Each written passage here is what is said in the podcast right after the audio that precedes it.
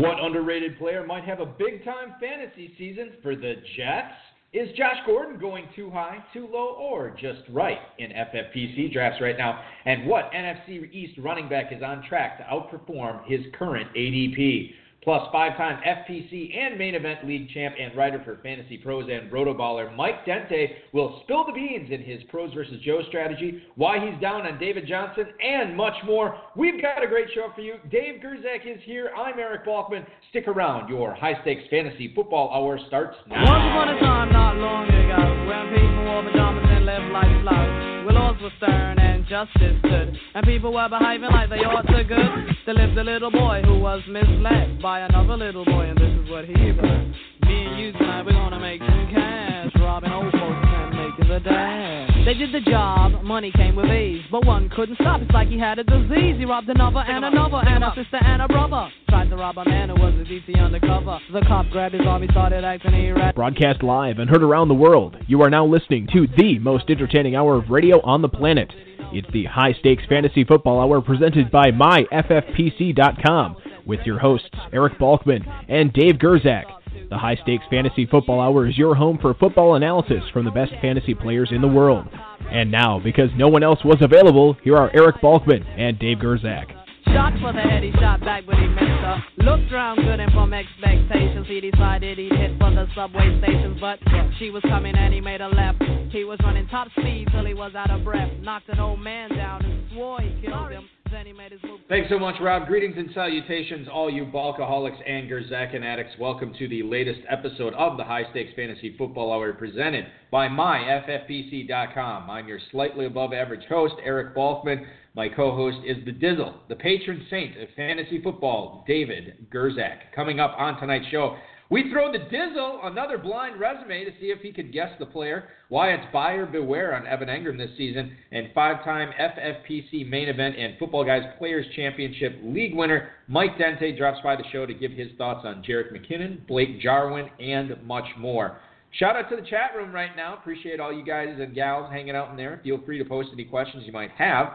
If you want to connect with us on Twitter, the show is at HSFF Hour. I am at Eric Balkman. Dave is at David Gerczak. Mike is at First Stop Fantasy. That's one ST Stop Fantasy. You can post on our Facebook page at facebook.com slash HSFF Hour. And if you want to call t- uh, tonight, give us a call, 347-426-3682. That's 347-GAME-OBA.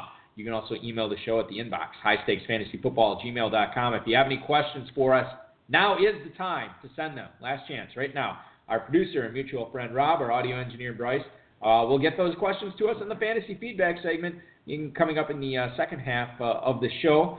Uh, right at the top, I want to mention that it's a big weekend uh, for us here at the FFPC because we will be drafting uh, or, or, selecting, randomizing um, the early main event draft spots for all teams paid in full by Monday night midnight Pacific time. If you uh, want to get clear, Balky, we will not be actually doing that by then. We, that's the deadline, and then one week yeah, later. Yeah, that's well, no, but we'll be working on them throughout the week. Right. Yeah, but you. It, but if you want to be, if you want the following week on July 30th, if you want your main event draft slot, make sure that you are paid in full on all your teams. Now is the time, by the way, if you have not registered, register now. If you want to add another team uh, for $1,500, which is $300 off the normal price. Now's the time to do that too. And you can have your main event draft slot that you'll be drafting all the way in September in July. So that's a pretty cool thing. Make sure you're paid in full by Monday. Football guys drafts, we had three of them going tonight. They are filling every single day. It's only going to get busier and crazier. We have nearly 150 already in the books, many more to go.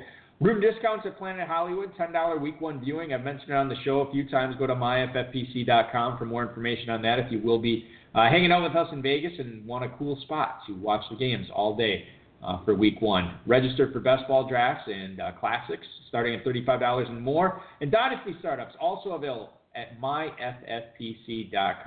All good stuff. Dave, I know you're you're fighting off multiple ailments tonight to do the show, and I really appreciate you taking the time to, to sit in. I had, I had dental surgery on Monday, and right. still re, still recovering. Yeah. So I'm on Vicodin, baby. I'm, I'm a little. I'm not no drinking tonight, but you know This I got the is- bike here, so I'm going to be high as a kite all Right, right. So you, you're actually feeling better than you normally do Right, for the show. Okay. Well, I'm then I awesome. I retract it. You should. these are the types of shows you should be doing with Oh us. yeah. Let's uh, bring in tonight's guest uh, without further ado here tonight, ladies and gentlemen. Uh, he is a uh, four-time Footballguys Players Championship League winner, as well as a former FFPC main event league champ. He also finished eighth overall in the 2013 Footballguys Players Championship. That's impressive. Yeah, it is very impressive, almost as impressive as winning forty thousand dollars in daily fantasy sports. He will be competing as a Joe, Dave. Despite his pro status, he will be competing as a Joe. Oh, there's, hopefully there's no protest. In the 12, we will find out. Uh, in the 2018 FFPC Pros versus Joes, he's the former CEO of First Stop Fantasy. You can uh, find his writing now on both FantasyPros and our friends over at Rotoballer. You follow him on Twitter Give at me some First. time for the interview, okay? Uh, I will. I'm, getting, I'm gonna get to it. You follow him on Twitter at First Stop Fantasy. Please welcome into the show Mike Dente. Mike, welcome in, man. Thanks, guys. Thanks for having me, and thanks for that introduction. That was brilliant. Well, you know, I try to be truthful, and if it ends up being flowery, it ends up being flowery. I can't help that you have all these accolades. It's a one-hour show. Yeah, well, I know it's one hour, but I want everybody to understand how important Mike is to the show tonight. Because, quite frankly, when when he signs off and we have to fake our, our way through the rest of the show, it ain't going to be pretty. So this is this is the creme de la creme. We're starting with the fillet, and we'll be ending with the uh, asparagus later on. So this is this is uh, very exciting to have you, you on, Mike. I want to pick your brain on pros versus Joes and, and high stakes fantasy football in general. When you're not drafting fantasy football teams, tell the listeners a little bit about what you do. Um, I'm a assistant manager for a large retail company in Canada. Um, I'm also a part-time real estate agent. Uh, aside from that, I'm just spending quality time with my fiance and family and friends. And then once June hits, I spend quite a bit of time doing fantasy research and writing for a few websites here and there, and just always trying to stay busy. All sorts of income streams there, baby. Yeah, that's I what it's, uh, it's all about side hustles. Uh, Mike, congratulations on the upcoming nuptials. Do you have a date set with your uh, fiance? Uh, yes, August 4th uh, next year. August 4th. Well, that's that's in like the heat of fantasy season. How, are, are you going to be able to I- make this fly? Hey, you know what? We were talking about doing the honeymoon actually, and it was pretty pretty funny conversation because uh, we were debating between a May 22nd and August 4th date. And I said, uh, you know what? I said we can do August as long as you're okay doing the honeymoon, like you know, in March or February after the Super Bowl, pretty much. And uh, she agreed at the time, and now she's kind of like, oh, we should do Italy in, in September, or late August. And I'm like, uh. so I got to find a way out of that one. So we'll see. But all you need to tell her is, listen, honey, Italy is going to still be there in uh, October, so don't worry about it. All, all you really need to worry about is January. You don't want to get your wife pregnant in January because then you'll be a dummy like Balky and have to fly back from Vegas My for kid, your kid being born. my kid was a month early. Okay, I planned it out perfectly. The good Lord and Mother Nature had other plans. It was out of my control. I, I you blame my. ruined Vegas weekend your son had. Really, it's my wife. She probably had some spicy food while I was gone, and then that was it. And I didn't have a choice. So, you know, and, and now it's history. All right, Mike. Real questions now. So you these are the hard. I feel it's like Family Feud. Um, Player player pass on this number number two here. you drafted against a number of uh, FFPC Joes already. Now you get a chance to draft both Joes and pros. Uh, given that, does your strategy uh, change much in the uh, in the event you're directing all these pros as well from a normal FFPC best ball draft? Well, I'll tell you what. The biggest change for me is I'm not really a, a big best ball player to begin with, so that probably puts me at a, a bit of a disadvantage right off the bat.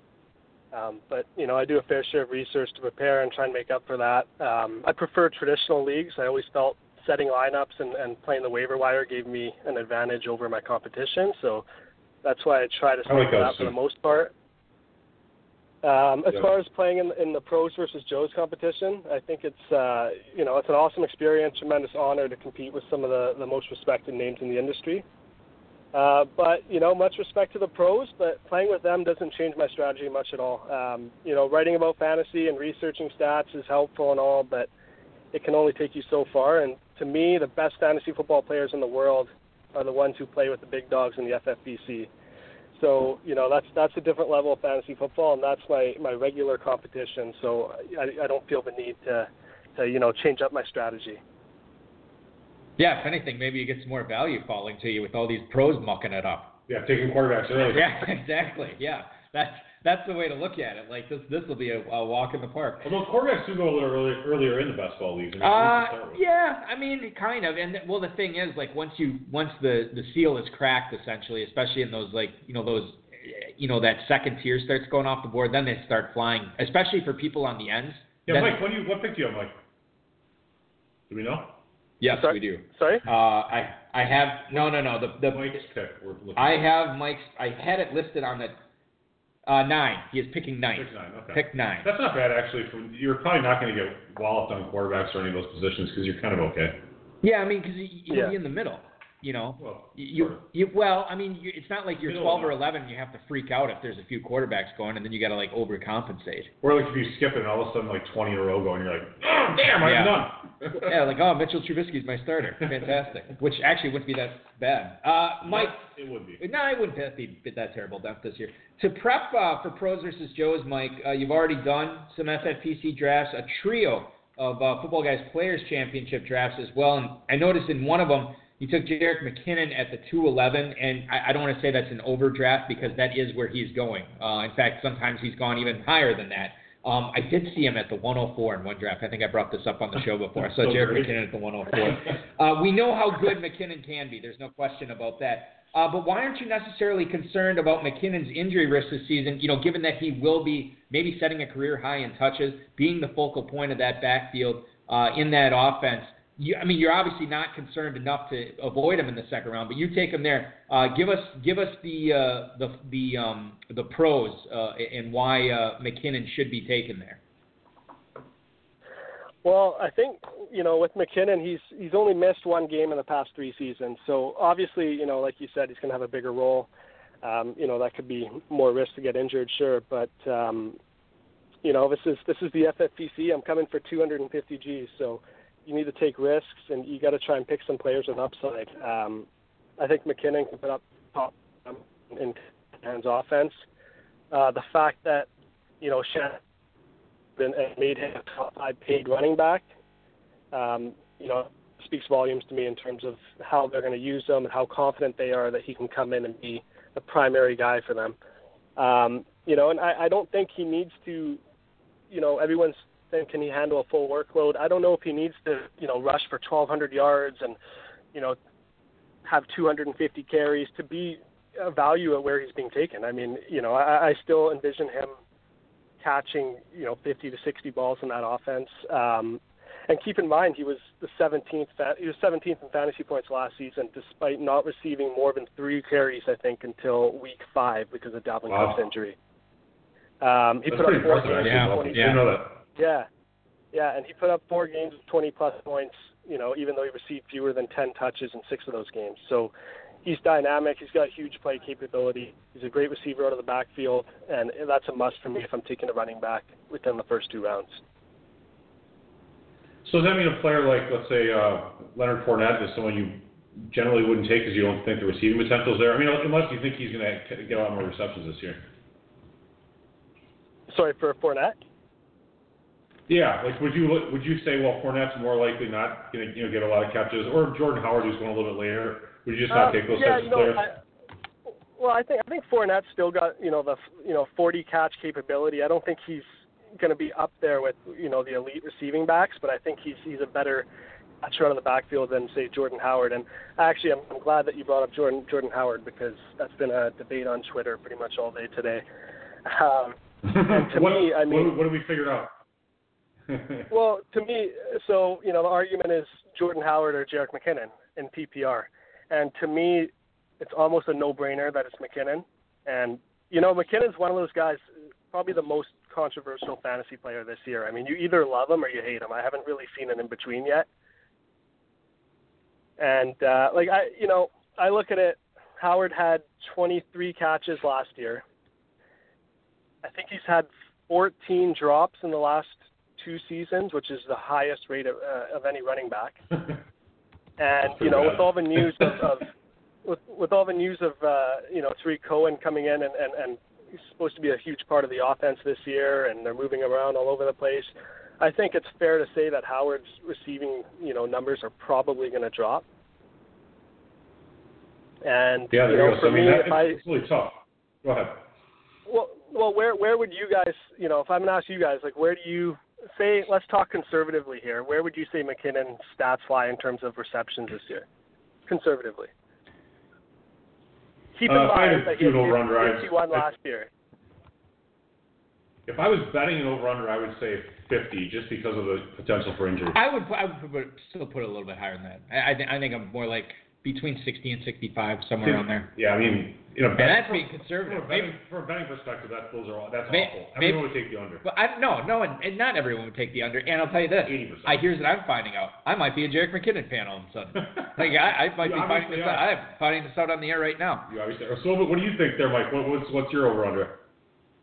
Well, you know what? I, even if you put it conservatively at 50, I, I think it's more. I, to me, I think I'm expecting him to reach 60, 60 catches this year. I think, uh, you know, considering that Hyde had 59 a year ago, McKinnon had 51, and he wasn't really, you know, he was pretty much splitting with Murray all year. In the first four weeks, he didn't see many touches either, right? So, for me, I think 50 is like the bare minimum, barring injury. Um, but even if you put it at say 60 catches, and let's say Howard catches about 20 you know, then that's a 40 catch difference. Howard has to score seven more touchdowns just to make up for that difference, right? So, to me, I think in PPR, especially when you're talking the first two rounds, first three rounds, I want a running back that can catch the football.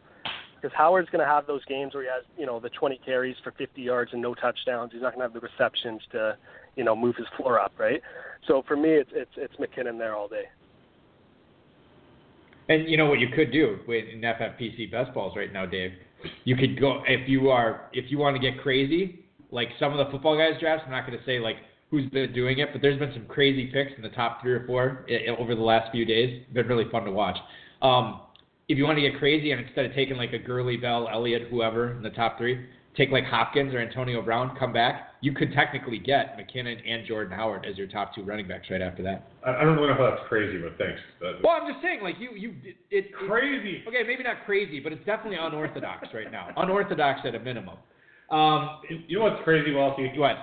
Blake Jarwin. Uh, yeah. The okay. next question. All right, let's get into this. By the way, I just noticed that Blake Jarwin has uh, the same letter combination, five and uh, six, as Jason Witten. So Wow. maybe that's why he's getting so excited. Eat your heart out, Pro Football Focus.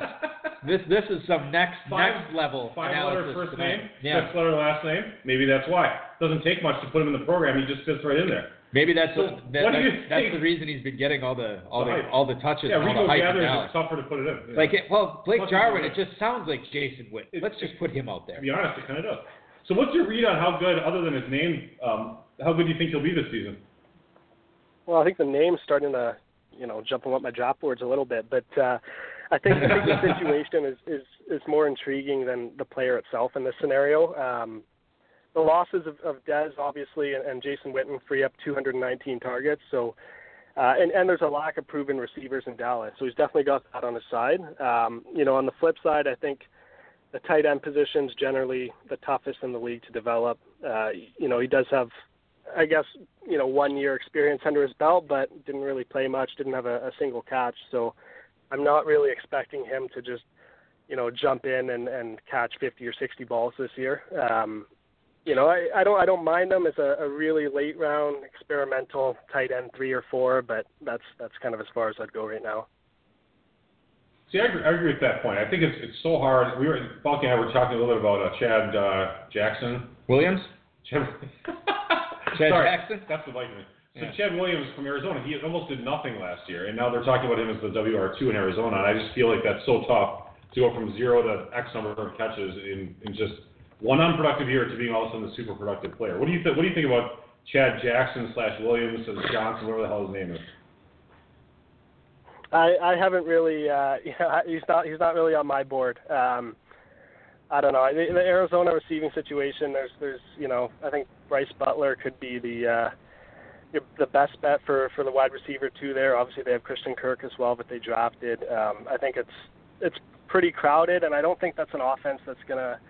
You know, they got Fitzgerald, they got uh, David Johnson. I think those two guys are to obviously eat up a strong majority of the numbers there, and I don't think it's to be one of those offenses that are to sustain, you know, several fantasy relevant uh, offensive players. Mike Dente is our guest on the High Stakes Fantasy Football Hour tonight. Eric Balkman, Dave Gerczak, talking with the Pros versus Joes competitor for 2018, a man who finished eighth overall in the Footballguys Players Championship in 2013. I don't know uh, first of all, Mike, congratulations on that. That is quite an accomplishment to finish top ten in, in a contest with thousands of other competitors. But I don't really don't I, I don't know what you remember off that team. I don't know if uh, if you can share anything with us tonight as far as what you do remember and how you were able to climb up the standings and finish in eighth that year. Guys, I, I don't remember a single thing. The only thing I remember was uh, I, I think that was one of my first years in the FFPC um, and I guess I, I wasn't really, you know, fully aware aware of how it worked. Um, I just remember checking the stand the standings and and just being shocked that I was hovering around the top ten.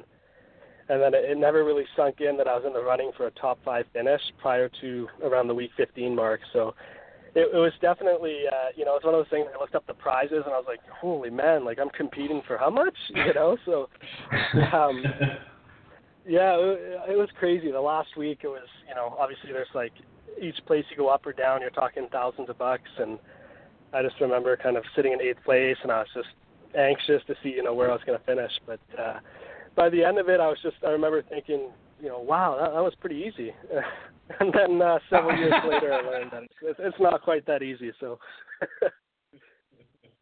Doesn't happen every year, right? It's it's it's uh, sometimes it's easy to get to the mountaintop, not not as easy to stay up there too. You run low on supplies, you got to come back down. True. exactly. Yeah. Um, so let's talk a little bit about uh, non-pass catching backs, possibly on the Cleveland Browns. Interesting segue. Carlos Hyde, Nick Chubb. We talked about those guys.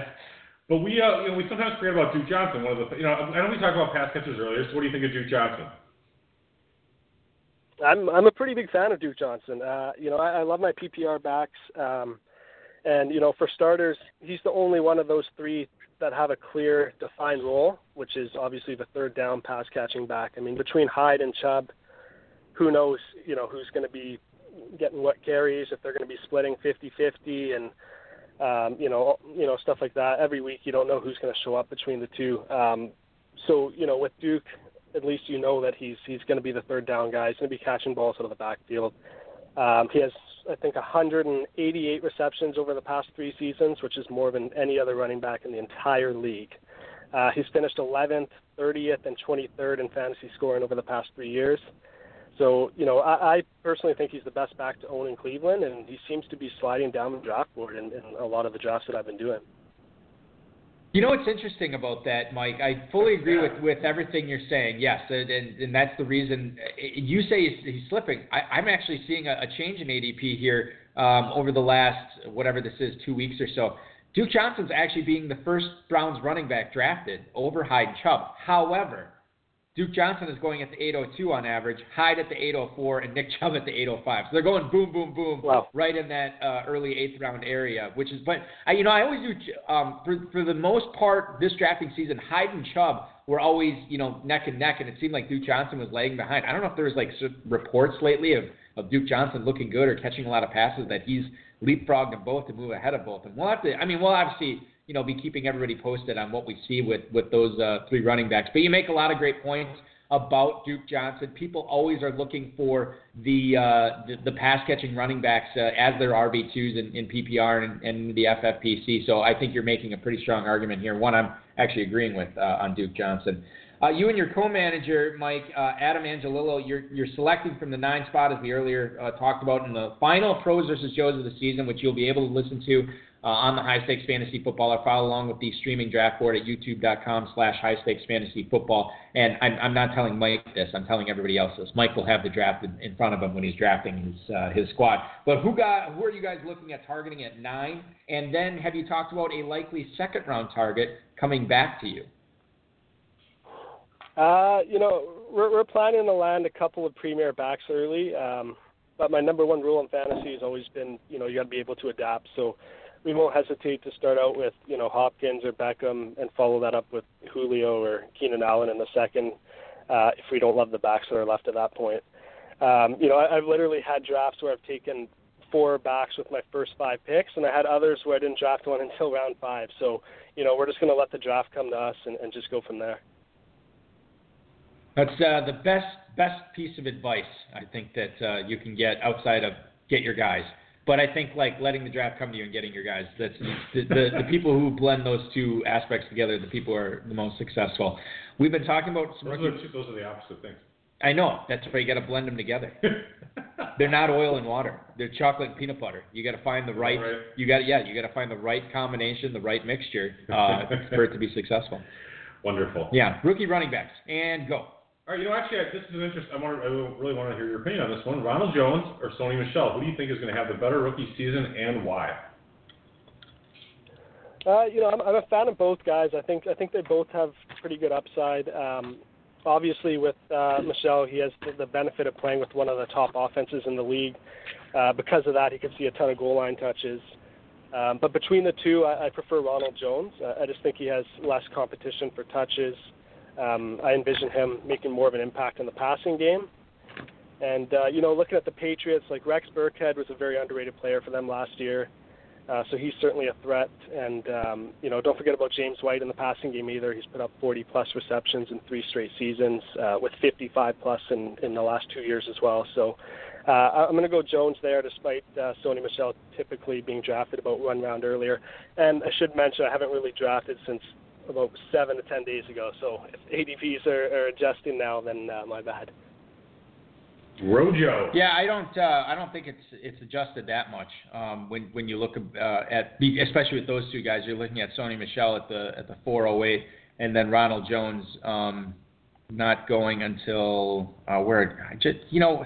I'm so terrible at this. I have it right in front of my fat face, like the entire time, and then when I actually have to check it out, okay, Ronald Jones at the 502, so he has creeped up a little bit, but uh, Michel's still comfortably ahead of him. Mike, let's get to some emails that came in for you this week, man, uh, from listeners. First one's from Andy in Jersey City, New Jersey. Uh, he writes, I have the number two pick in my upcoming draft, and I'm fairly certain that the guy who is first is taking Gurley. But I am torn between Bell and Elliott. Then who should I take? Thank you for the email. Andy in Jersey City, New Jersey. Uh, if he's, I mean, obviously he'd go a lot of different ways here, but it sounds like he's narrowed it down to Le'Veon Bell and Ezekiel Elliott. Who would be your pick there, uh, Mike, between those two guys? Uh, I, I'm going to assume it's it's PPR. If that's the case, um, you know, for me, it's it's it's Bell all day there. Um, you know, I, I don't think you know there was rumblings that he might sit out a couple games. Don't think that's going to happen, especially with this uh, being a contract year for him. Um, and at the same time, with the Steelers knowing that he's probably going to move on after this year, I mean, they have no reason not to just give him the ball, you know, eh, nonstop pretty much and just run him into the ground. So, uh, and he's he's typically one of those backs. He's going to catch you, you know, 60, 70 balls. Um, whereas Zeke's typically been in the 30 range. I think he'll he'll catch a few more this year, but um, I would go Bell there. So do you, also, you, you think that Le'Veon Bell? So you think he's going to play out this season and just become a free agent and is just going to be gone from Pittsburgh? So is that correct? I mean, if that is correct, do you think then that uh, Jaylen Samuels is a good sleeper from a dynasty perspective? Uh, yeah, I mean, I'm I'm kind of torn between uh, him and, and James Conner. I don't know who they kind of view as their their uh, you know next next future back, or if they're even going to draft another one next year. But um, Yeah, yeah, right. at this point, I think it's, it's it's I think it's definitely worth uh, you know if you're in the middle of a rebuild type thing, I think it's worth definitely stashing uh, Samuels for sure. taking a shot. Yeah. Exactly. Uh, Don in San Diego, California. Final email for Mike tonight. He writes, "Hey Mike, what kinds of numbers do you expect from David Johnson now that he's healthy, and how high would you draft him in the first in the first round? Best of luck in pros versus Joes. That is Don in San Diego, California. Thanks for the email, Don. David Johnson, a guy that has been going in uh, FFPC best balls right now after like the you know the the big guys are off the board, but he still is going at that 103 right with uh, Ezekiel Elliott. Is that a spot you'd be comfortable taking him, Mike? And and how do you think he finishes the season? Uh, you know, David Johnson's one of the guys that's actually uh, I'm avoiding this year. Um, I think he could have a big year for sure. He's obviously proven that in the past, but there's a few risk factors I just don't like to see when taking a player with with the top four pick. Um, you know, he he plays for I think Arizona is going to be a bad team this year.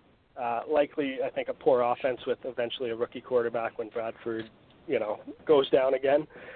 Um, he's got a new coaching staff.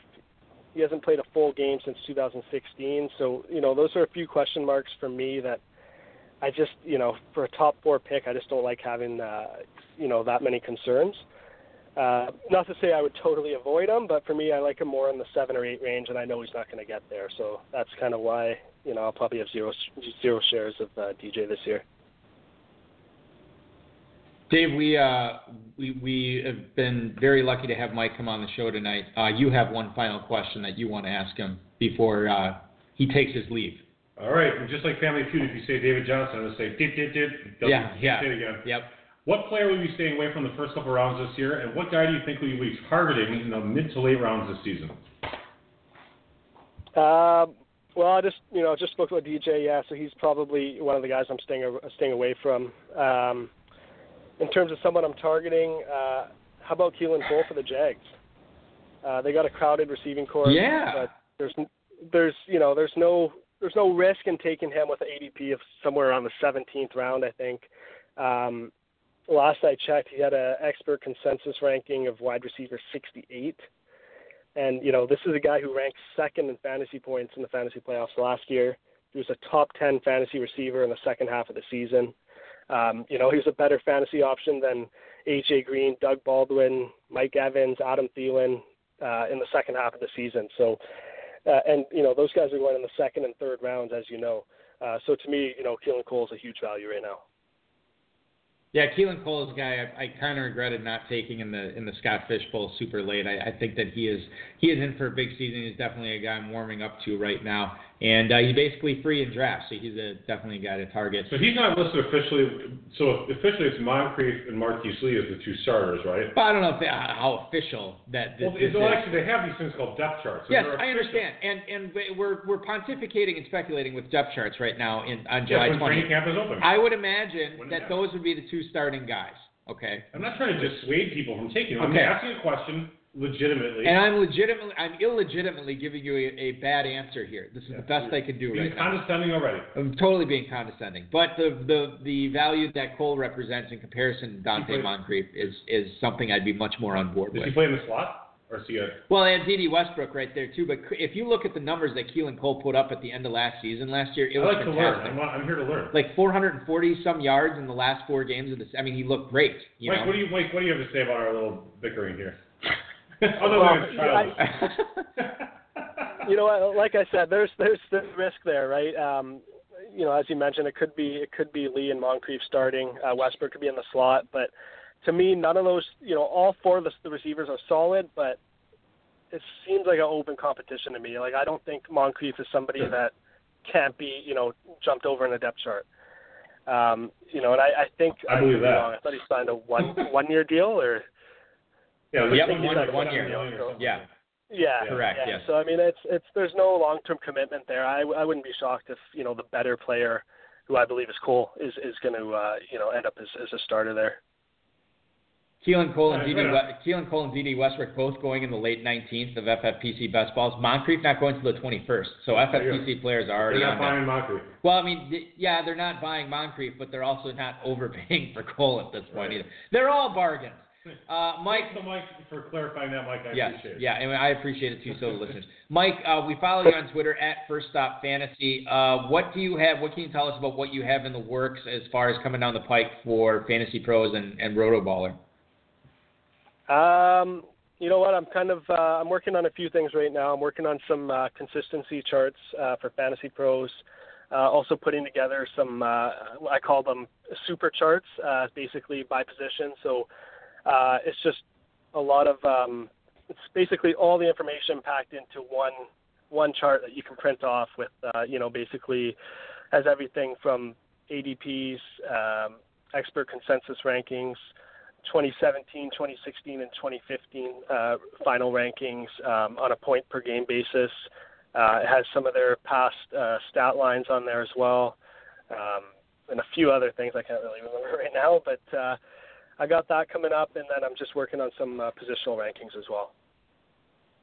That is fantastic. It's a one-stop shop with uh, all of Mike Dente's uh, uh, super charts over at FantasyPros. So check that out when it comes out, and follow him on Twitter at First Stop Fantasy. Mike, we will be following what you will be doing in the Pros versus Joes draft coming up, I believe, on July 31st, Tuesday. It's the it's the last Pros versus Joes draft. So you'll have the uh, added benefit of seeing what everybody else does, and then exploiting that, taking advantage, and hopefully winning the overall championship, or at, at, the, at a minimum your league, so you can get that free entry in the 2019 FFPC main event. Best of luck to you in that league and all your leagues this year, and thanks so much for coming on the show. And don't be a stranger. We'd love to hear you make a pick on the air uh, during Pros versus Joes too. That that'd be a, a treat to talk to you again.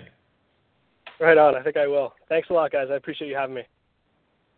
Fantastic. Mike Dente, ladies and gentlemen, from FantasyPros and Rotoballer, eighth overall finish in the Footballguys Players Championship in 2013. Five FFPC main event league and uh, FPC, uh, excuse me, league titles to his name.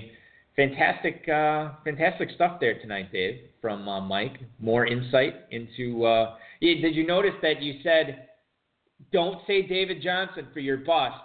You said, said David Johnson anyway. I feel it's on me. I should have called him out, but I also want him to call him call in again for pros versus Joes, so I don't want to totally alienate him. But yeah, that was frustrating. Well, I didn't want to, you know. Then you're like, oh hey, you can't do that. And he, then he sits there for like two minutes, like, well, that's who I am. Yeah, yeah. Like I run this interview. You are just you're Mike Wallace, and I'm we'll him alone. And, and I'm uh, I'm you know whatever. He's not trying to win twenty grand or anything like Family Feud. Right, exactly. Uh, I had I went swimming tonight with my kids and my nephews, and I. Oh, any interesting uh, stories? Uh, yeah. Well, I had I got water in my ear, and I had got oh, water in my ear for years, you know, and it came out like right when I was coming into the studio tonight, like, and I was, oh, God, I just felt, I was like, this is gonna be a great show now because I don't have this water in my ear, it's not rattling around, it's gonna be fantastic. Uh, and then I proceeded to screw everything up. So I was What- almost right. I don't know. I just feel like you and you and Mike really really carried the first half of the show here, and now Yeah, there's going to be way too much pressure on Doing me. great. Uh, let's get to fantasy flash here and talk about the news around. No, not tweets yet. We're going to talk about the news that's going on. I want to thank Draft Sharks, Footballguys, Roto World, and Rob for tonight's rundown. By the way, special promo for Draft Sharks. This week they just released their comeback player of the year. We always get excited for their comeback player of the year, their uh, uh, first round bust of the year, and then uh, what, what's the other one? Sleep, uh, sleeper. First round bust, comeback player, and the other guy. Yeah, like a breakout or something like that. Yeah, and they always have good articles like you know late round quarterbacks to target and Yeah. stuff like that. But I, even though we don't know what it is, but those are the three that we always get excited for each year. And the first one, Well, I know what one of them yeah, the comeback. Yeah, I know who that is. Yeah, well, That's a sorry, that's beyond the paywall. we talked about it. We're not gonna we're not gonna tell you who it is, but it, it's that's I mean everything that you get at Larry Draft Sharks, is, it's well worth the. Why honestly? Seriously. Um, All right, he was number five player. That's seriously, it's probably not. Yeah, it's probably not Fitzgerald, and spoiler alert, it's probably not Todd Gurley either. Uh, it's somebody else, and, and check it out at DraftSharks.com. Um, speaking of breakouts, Dave, Titans are expecting a second-year leap from Corey Davis. Jim Wyatt from the uh, team's official website says Davis was one of the stars during the early first portion of off-season work, uh, saying that he looked smooth during the offseason, snatching the ball out of the air with ease in traffic. He went up high to make some spectacular catches. He had that uh, much Nice- nice talked. reading. yeah, much, well, it's a quote. Uh, much talked about um, hamstring injury on this show that we we talked about to death with him. Uh, he finished uh, with uh, six catches for 91 yards in Week 16, and then of course we remember the five catch for 63 yard and two touchdown performance against the New England Patriots uh, in the divisional playoff. New England Patriots 31st ranked defense. 31st uh, against the rush, they were number one against the pass. Well, they were. I don't know. I might be making that. I made it the 31st, but I know it was, it was crappy. Wasn't great. Matt LaFleur is the new offensive coordinator in Tennessee, and the reason I bring this up, Dave, Yeah. is you and I have been on opposite sides of Corey Davis um, much of the preseason and off season. I feel like you might be, maybe maybe it's only a few degrees, but you might be warming up to Corey Davis a little bit more. Well, I did ask you the other day where he was getting drafted. Right. So, that, so I, I've opened, I've opened up the possibility of drafting him at some point. Yeah. Six twelve in FFPC drafts right now. Um, going around the Jarvis Landry, Sammy Watkins, Michael Crabtree area.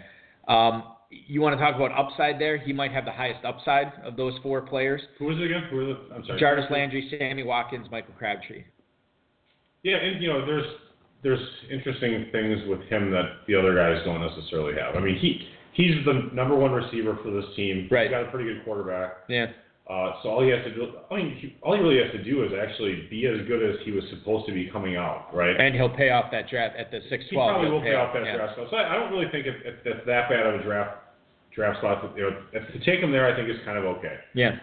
I hate to say it. I mean, That's fine. I going mean, from zero touchdowns, you know, he's he's going to have to. It's not going to be that hard to take a big leap to go from zero touchdowns to uh, to more than that.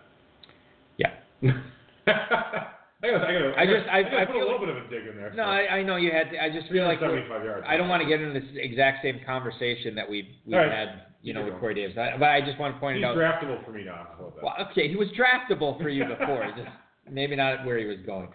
Uh, New York Post's Brian Costello expects Quincy Enunwa to be a quote major weapon for the Jets this season, assuming he is going to be healthy. If you remember, Quincy Enunwa did not play at all last season because of a bulging disc in his neck that required surgery, and uh, in spring workouts he was also quite limited. If he is all the way back, Enunwa probably will be the slot guy with Robbie Anderson and Jermaine Kearse on the outside. He had 58 catches for 857 yards and four touchdowns with a 44th place uh, finish among receivers in 2016. And Enunwa, Dave, this is a guy. Remember, we made that dynasty trade, um, and uh, I I flipped Enunwa for a second round pick, um, and then Enunwa proceeded to miss the entire first uh, entire season last year. So I feel like I made up pretty Dude, that good. was hilarious. However, I can't remember who I took there. I think he busted, if I know my dynasty strategy. And now Enunwa is primed for uh, maybe a big time season this year, and you can get him in the 19th round. Possible. I mean, you know, it's interesting his size. He's 6'2", 225. He's bigger size-wise. He's a bigger BMI than Robbie Anderson and Jermaine Kirsten. He's still uh, he's still a slot box. He is go he is going 10 rounds after Robbie Anderson. I know Robbie crazy, yeah. Robbie Anderson. that There's been you know They've been talking about him, Brayton. Yeah, there's been some buzz about him lately, but 10 rounds between those two guys, I mean, certainly I don't have a problem with Robbie Anderson in the ninth round, but Quincy Enunwa in the 19th, I mean, come on. Well, Enunwa, Enunwa doesn't have the character issues that Robbie Anderson, I think, has actually. I Yeah. that he didn't really get. He might still have some league discipline, possibly, right? There is potential that he could be suspended, yeah. So we'll we'll have to. Anderson looks a little bit like a screw up. I mean, just his, you know, I- and what he said to the cop about the cop. I mean, I'm just saying, the like cop's wife or Yeah, I mean, his yeah. attitude and I don't know. I just, oh, not a big fan of his uh, demeanor. All right, speaking of guys who have never had an off-field issue, Le'Veon Bell, Dave, uh, was not signed to a long-term deal prior to the deadline uh, this past Monday. This is according to a report from Adam Schefter from ESPN. Bell will be on the $14.5 million franchise tag for the second straight year, and he will become a free agent next season. Uh, Bell tweeted, My desire has always been to retire a Steeler. Both sides worked extremely hard today to make that happen, but the NFL is a hard business at times. To the fans that had hope, I'm sorry we let you down, but trust me, 2018 will be my best season to date. That's actually a pretty nice comment. Let's break this. Job, Let's break this down. You are an expert at reading between the lines. Does this change anything you were doing with Le'Veon Bell at the top of drafts right now? Does this separate him Makes from me sleep better at night after I take him.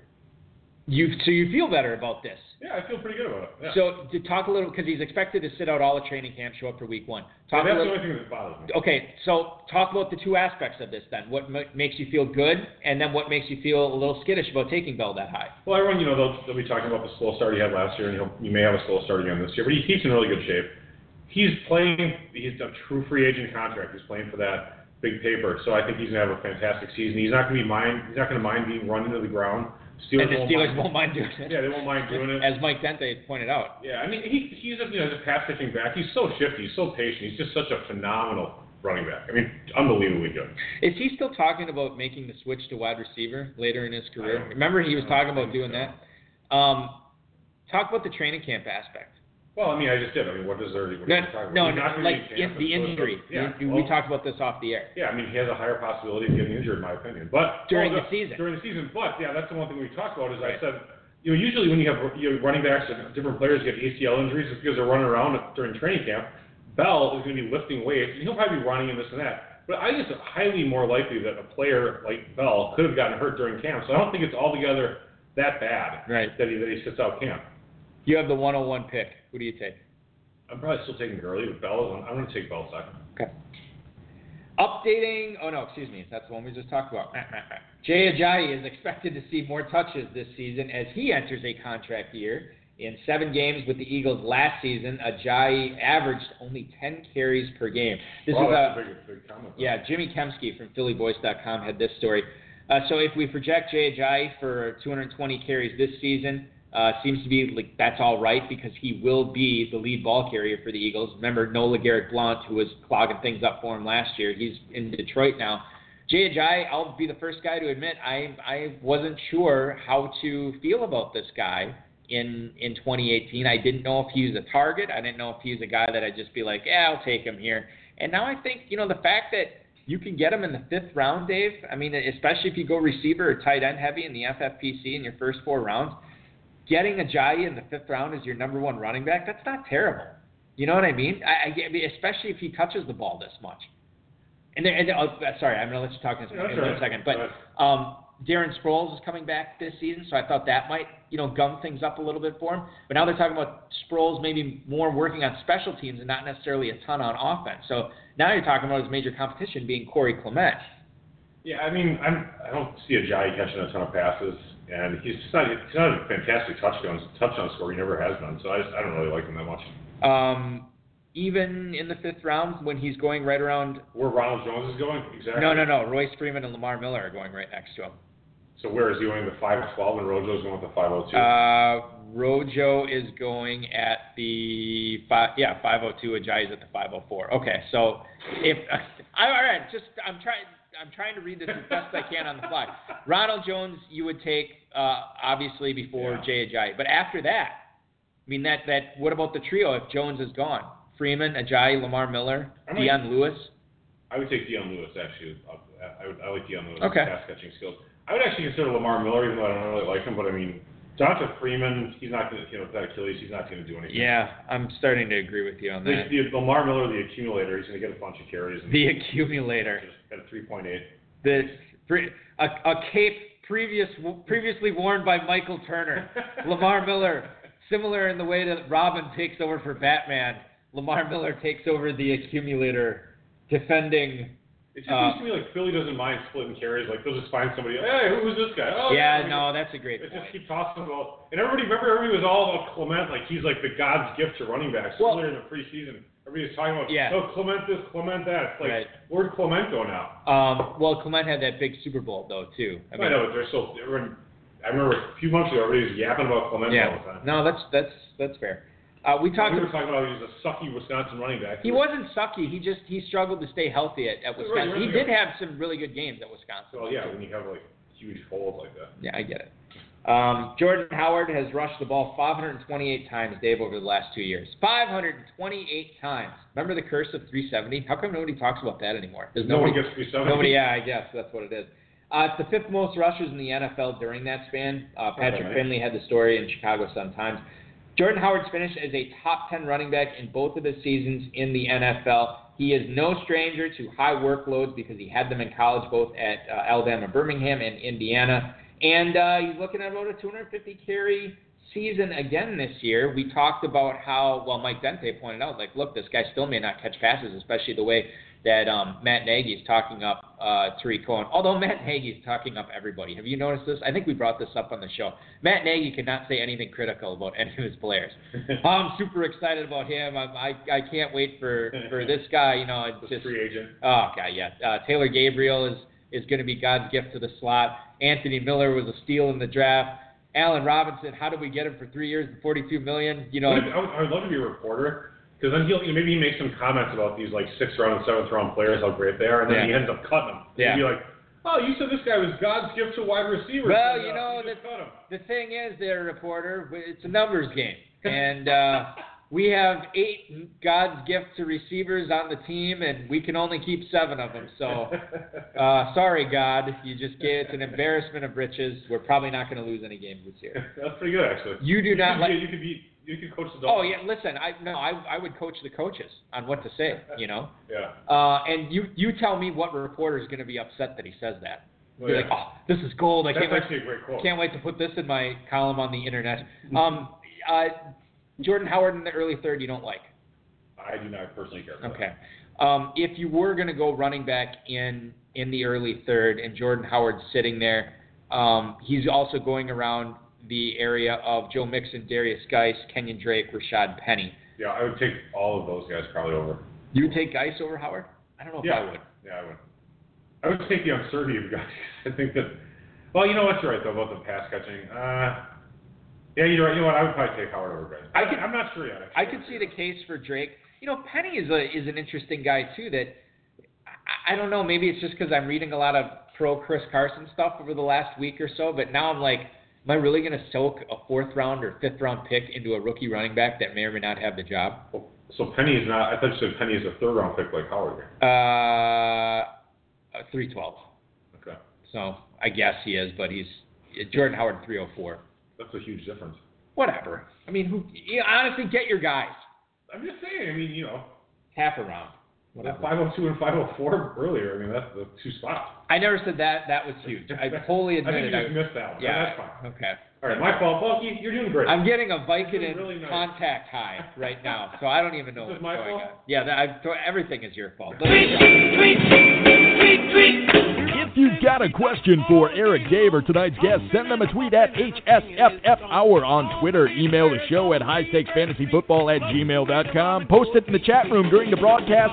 Hashtag your tweet with HSFF or just smack Eric in the head. That's highstakesfantasyfootball at gmail.com or at HSFF Hour on Twitter.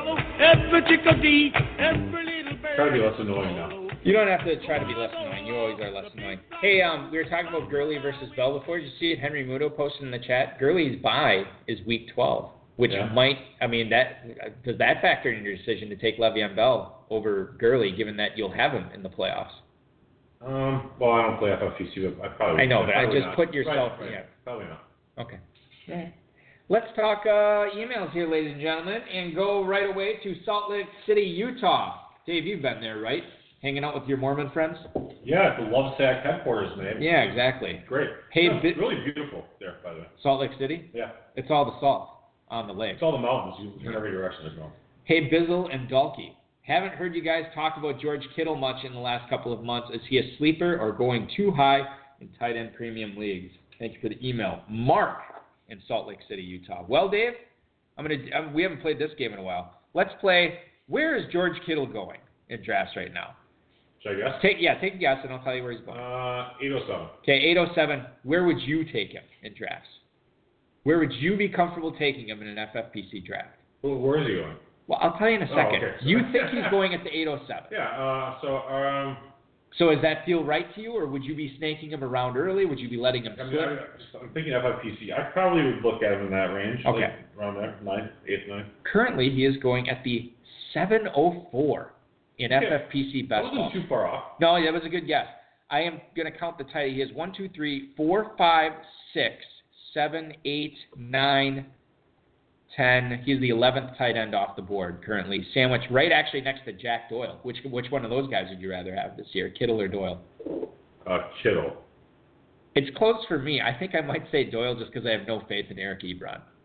We we should talk about Andrew Luck. Did you see- what Chris Ballard said? He's not going to be. Uh, yes, I saw. Did you? Re- yeah, we should talk about that quote. Uh, Chris Ballard said he's not going to have any restrictions. However, he's not going to throw seven days in a row.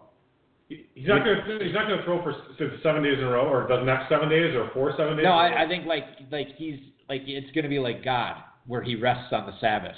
So he won't. He'll he'll work for Sounds six days. to me. Yeah, exactly. That's that's what I was thinking. Um, so you um, let's talk. I'm Let's still talk. off of luck, by the way. Okay, you're still off I'm luck. maintaining that. So that means okay. Does that fact? What if now we're not going to know if Andrew Luck is fully healthy though by by week one. So that probably factors into your Kittle thing that you would rather have Kittle over Doyle. Uh, yeah, I, I well, that and the fact that Kittle does have to deal with Ebron. I mean, or not Kittle, but uh, Doyle. Doyle has to deal. Yeah, yeah. And T.Y. Hilton's there, and yeah, I just, I mean, I don't like it when there's two tight ends to worry to work with. I mean, you have Cameron Brate and OJ Howard. I don't like that. Okay. Why would I? Why would I want to deal with that? I mean, it's a position where you have one guy who's usually a pass catcher. right. Um, okay, so George Kittle at the 704. You thought he'd be going in the eighth round, and that's where you'd look at him. Does that feel a little too rich for you then? Yeah, it does. Okay, so you would be looking at uh, I mean, Kittle. I other mean, players there. I know he, you know, he didn't do that great. I mean, granted, as a rookie, it's tough to, to do much, but Yeah. Well, he came on with with Garoppolo. I mean, he looked good with him. The porn star dating Jimmy Garoppolo now. yeah, I mean, he did. But he Garoppolo started when, like starting like week 12. I don't have my facts and figures in. I, I think it's around there. So let me just sounds right. let me just read off uh, Kittle stats in regular PPR leagues starting week 12. Okay. 2.4, Ugh. 4, Ugh. 3, Ah. 9.2, Mm. 13.2, All right. and then week 17, which is more meaningless, 14 or whatever. So I mean, like, I don't know. What the hell's so great about that? No. That kind of sucks. He came on. I guess. I mean, well, I mean, FFPC scoring. I mean, Yeah. I mean, add like add like 15 to that. It's just not still not that great. Okay. That- you know what I mean? It's like everybody makes it seem like this guy's like some He- he- superstar. He could be the type of guy. His first name is George for crying out loud. He could, he could be the type of guy where you like look back in like week six and you're like, why did I take him in the seventh round? Who the hell is George Kittle? yeah, exactly. But you'd still like him over Jack Doyle. Well, Jack Doyle. I mean, he's, yeah. Uh, then there, there's kind of a, a, a gap between tight ends. You have David Njoku, OJ Howard going after that, and then Tyler Eifert, yeesh. And then ASJ, Ebron, McDonald, and Cameron Brate. So It gets pretty it gets pretty rough out there. it does. It does. Get get your uh, get a tight end early.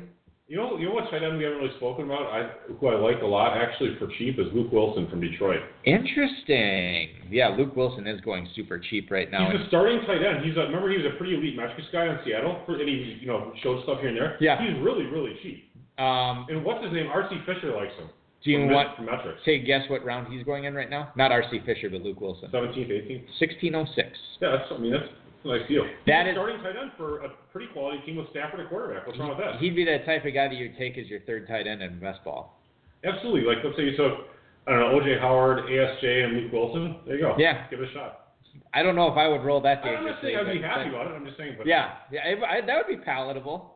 I mean, you got you know draft and pray, right? Yeah, draft and pray. Uh, throw Eifert into the mix, and then maybe maybe you got some. let's get to Or another. Tyler Kroft. Yeah, God, Tyler Kroft. Let's get to uh, another Browns question here. Ben in Louisville, Kentucky. With the additions of Landry, Hyde, and Chubb, are there going to be enough balls to go around from Tyrod Taylor to keep Josh Gordon returning fourth round value? Thanks, guys. That's Ben in Louisville, Kentucky. Hey, maybe we'll see him at the KFFSC. Um, Josh Gordon at the 408 right now. That seem like a good spot for him? Is to to you know get you what you imagine you can get from him as a fourth round pick as maybe your second receiver or third receiver. Uh, Dave, your feelings on, on Josh Gordon? Um, see, the thing with with with Gordon at the 408 is I would say that he probably has a, a 20 to 30 percent chance to be like a top six or seven receiver, to be like an elite guy who returns first round value. Mm-hmm. And then he probably just, you know, there- granted there's a range, you know, but then there's probably a 50% chance that he returns worse than that 408 value. I mean, he could, you know, totally bust. Uh, Tyrod Taylor could throw for 2,800 yards.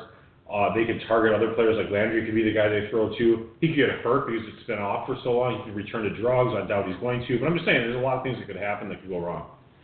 Uh, And I mean, he could return right around that value. It just seems like it seems like he has a really low floor, Right, like a yeah, lot of a lot yes. of possibilities for floors. But he has a super high ceiling, so it depends on how much risk you want to take. um, what, this this will be an eye opening. Would you rather here with uh, Josh Gordon? Josh Gordon. These are all guys going after Josh Gordon i- in ADP right now. Josh Gordon or Juju Smith-Schuster? Um, I would take Juju myself. I agree. Josh Gordon or Demaryius Thomas? Um, I'll take Demaryius. I agree. Josh Gordon or Allen Robinson? I'll take Allen Robinson. He's full health right now. I totally, Allegedly. I totally agree. Josh, he is. Josh Gordon or Golden Tate? Um, I'll take Tate. I think I, boy, yeah, Tate's you know, super safe. and yeah, he's so consistent. I guess I would too. Uh, and now we get in. Well, let's just leave it at there because I don't want to get into the next few guys on here. Um, okay, we have a blind resume, Dave. All right. You and I love these. At least I do because I know drugged up, and I'm not going to get it. I know who they are, but uh, you got to figure it out. All right, this is from Jim in Fort Lauderdale, Florida. In 2016, I finished as the wide receiver 10 and followed it up by finishing as wide receiver 15 last year.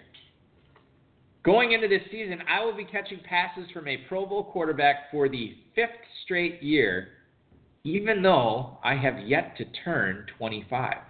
Don't yell it out if you know it.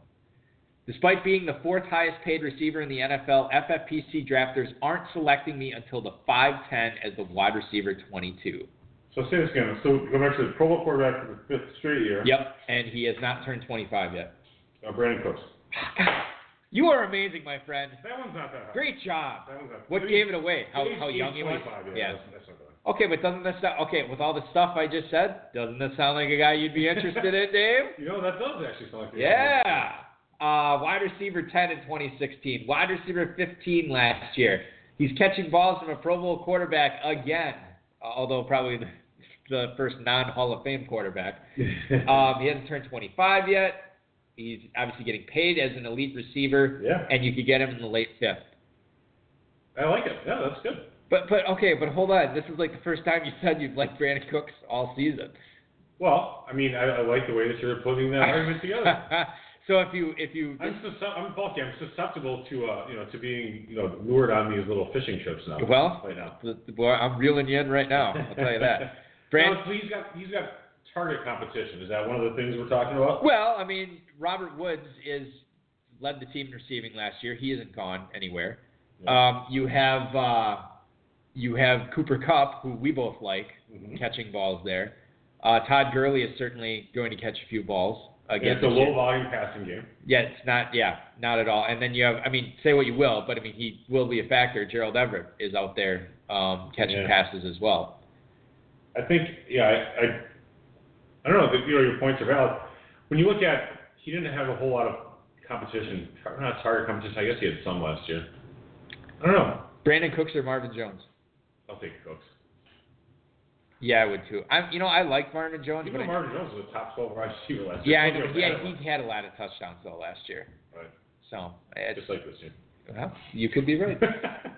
Dear Jim and Dwight, are you nervous about Evan Engram busting this year with the offense looking completely different than what it did in 2017? Looking forward to hearing you guys cover pros versus Joes. That is Will in Fresno, California. Thank you for the email, Will. I know I am nervous about Evan Engram, Dave. I don't think I'm going to have him on any any of my teams this year. so what's the what's the argument for why he's going to all of a sudden suck after being awesome as a rookie? Because there's other people that are back and healthy. It's not the fact that he is going to suck. It is the fact that Odell Beckham, you would be imagining he is going to be playing all season. You would imagine that Saquon Barkley is going to be catching more passes than the Drek the Giants trotted out at running back last year. You would think that Sterling Shepard is going to take another step forward. Um, and Evan Engram, you have to get him at the 408 if you want him in FFPC drafts right now. That is, uh, and he is the fifth tight end off the board, uh, sixth tight end off the board, excuse me. You know, I have no problem with him at that spot. At the 408, I don't know, man. I think I'd rather wait. I'm saying if, if this is a six tight end, I mean maybe I would look at him at the 408 or later. I wouldn't reach out to get him or anything, but I don't know. He looked pretty awesome. Evan Engram or Delanie Walker? I'll stick it Engram. Walker's getting old. He is getting old, and it's a young man's game. I think I would. That's okay though. If someone likes Walker, I get it. Yeah. Um. You know who I'm really starting to like is the guy going after Delanie Walker, Kyle Rudolph, this year. Yeah. Uh, Kirk Cousins was talking about it. I read this in an interview. He said, uh, "Kyle Rudolph is so big out there." He said it's like throwing to a mattress. That's pretty funny. Yeah, and uh, if you remember, John DeFilippo, uh, John DeFilippo is the guy who took over as the offensive coordinator now in Minnesota, and his offenses have featured the tight end. Yeah. Um, so I mean, Makes this sense. could, could be a, a big year for Kyle Rudolph. Maybe not as big year for Adam Thielen. I think Thielen is the guy that, if anybody's projecting a bust in Minnesota, it seems like it's Thielen. Really? Everybody's sweating Stefon Diggs and and Kyle I Rudolph remember gets his big touchdown. Yeah, maybe that's what it is. Is is that's all? You know, it's recency bias. Uh, all right, let's let's get to one final email tonight. This is a good one. What? Well, it's not that great. How, why is nobody talking about Cameron Meredith? He should be recovered from his injury and was poached by the Saints from the Bears to be their number two receiver next to Thomas. What am I missing here? That He's is not from, recovered. that is from Confused in Wichita, Kansas. Hey, he's not recovered yet. Okay, so then that's why nobody's respecting Cam Meredith. Cameron Meredith. This is I'm just reading headlines. Okay. Saints Cameron Meredith aiming to be ready by training camp. Goal is to be ready. Hopes to be able to participate in training But camp. training camp, that's not week one though. Yeah, I, I, It's, it's not. It's not. It's not the the daunting D'Onta Foreman. Like, okay, this is, we're having this guy's funeral right now for the 2018 season. They signed Cameron Meredith in this spring, but they haven't had much of a chance to see him work. He tore his left ACL, and now he's you know limited. So he's he's back. I mean, I you know, I still think there's some concern about if he's really ready to go. I mean, no one's seen him do anything. 1408 is where he's going right now in drafts. I will say this: I actually like some of the guys going right around him um, that are healthy. Calvin Ridley is going right at the 1409. I could easily see, uh, you know, him outperforming Meredith this season. Josh Doctson, Dave, 1502. To me, that seems pretty cheap. I know you don't like him, but 15th round. Yeah. Still. Tyler Lockett at the 1506. That might be my favorite guy. I, uh, like in Lockett, I might be able to get Yeah. one. I do you think Brandon Marshall makes the team? I think it's less than a 20% chance that he's on that roster. He's, yeah, I'm just thinking. Um, and, and they have targets. They got targets available. yeah, and you know, I think Doug Baldwin's gonna have a Boffo season. I'm definitely in for him, but they can't throw to him every down. Yeah, Paul Richardson's gone. Jimmy Graham's gone. Yep, and uh, they're breaking in a new running back. I mean, there's there's a lot of uncertainty there, and I would Their think that worse. and their defense is worse. I would think that Russell Wilson would go with old reliable Baldwin and uh, almost old reliable. And finally healthy Lockett. Yeah. Uh, ladies and gentlemen, that is going to do it for our show this week. I want to thank Mike Dente, Dave Gerczak, the FFPC, Rob Bryce, and of course each and every one of you. Uh, I will say we will return on Friday, and we will. However, we will actually be uh, on these airwaves on Sunday night at 8, 7 Central for the first Pros versus Joes League of the season. It is the Egos League with a Stranger Things theme this year. Uh, so we'll be covering that at 8, 7 Central. Uh, JJ Zachariason, former overall champ, Tim McCullough from FantasyPros, uh, Mike Tagliere from FantasyPros as well will be drafting in that competition. The Joes are going to be led by Kurt Kikis, Brian Holgen, Scott Johnson, all former guests of this show. Scott Johnson, a former co-host of the show, actually. That's great. So they will be uh, tangling on Sunday night, and we will be covering it for you here on the show. We will also be having it on uh, the, the board at youtube.com slash high stakes fantasy football. Uh, register for the Footballguys Players Championship, the main event, best ball, and dynasty leagues, all at myffpc.com. And make sure you're getting your early draft spot, uh, early draft slot by paying for your squads by this Monday uh, at uh, midnight Pacific. Uh, we will give you a few more reminders, but make sure you take care of that. Get your draft slot before the end of the month for your September draft. Thanks for listening, everybody. Your weekend starts now. This has been another episode of the High Stakes Fantasy Football Hour presented by MyFFPC.com that was broadcast live and heard around the world. Eric and Dave will be back next week with more analysis, interviews, and advice from a guest much smarter than they are. Thanks for listening, and we'll talk with you again next week. About to call your ass a Uber, I got somewhere to be. I hear fairy tales about how they gon' run up on me. Well, run up when you see me, then we gon' see.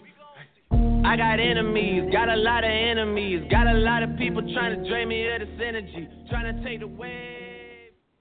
Do you feel like you know you're getting dialed in for drafting in 2018 yet? No, not really. I feel like I am.